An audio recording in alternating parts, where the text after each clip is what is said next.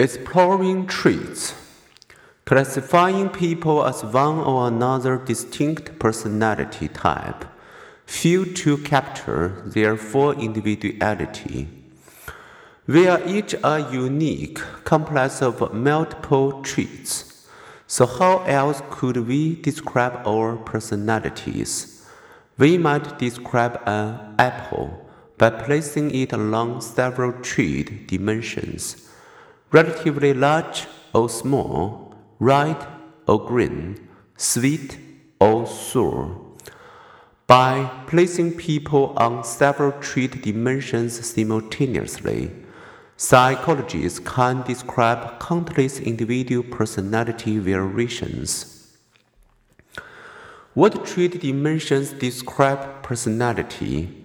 If you had an upcoming blind date, what personality traits might give you an accurate sense of the person? Allport and his associate H.S. Odbert counted all the words in an unabridged dictionary with which one could describe people. There were almost 18,000. How then could psychologists condense the list to a manageable number of basic traits. Factor analysis. One technique is factor analysis, a statistical procedure that has also been used to identify clusters of test items that type basic components of intelligence. Imagine that people who describe themselves as outgoing also tend to see that they like excitement and practical jokes and dislike quiet reading. Such a satisfactorily correlated cluster of behavior reflects a basic factor or trait, in this case, extroversion. British psychologist Hans Eysenck and Sybil Eysenck believe that we can reduce many of our normal individual variations to two or three dimensions, including extroversion, introversion, and emotional stability, instability. People in 35 countries around the world, from China to Uganda to Russia, had taken the Eysenck personality questionnaire. When their answers were analyzed, the extroversion and emotionality factors inevitably emerged as basic personality dimension.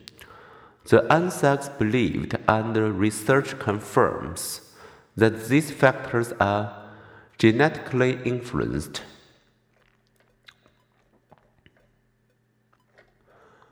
Biology and personality.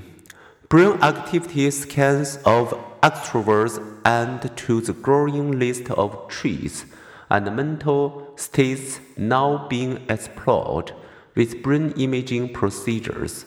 Such studies indicate that extroverts seek stimulation because their normal brain arousal is relatively low. For example, PET scans show that a frontal lobe area involved in behavior inhibition is less active in extroverts than in introverts.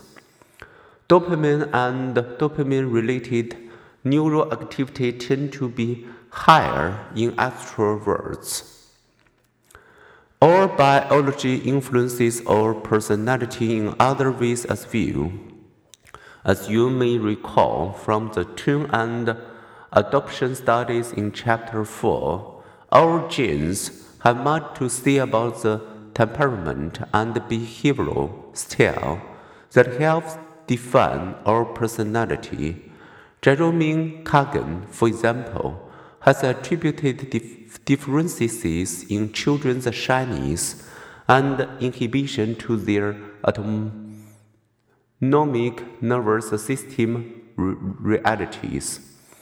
Those with a reactive autonomic nervous system respond to stress with greater anxiety and inhibition. The fearless, curious child may become the rock climbing or fast driving adult. Personality differences among dogs are as evident and as consistently judged as personality differences among humans.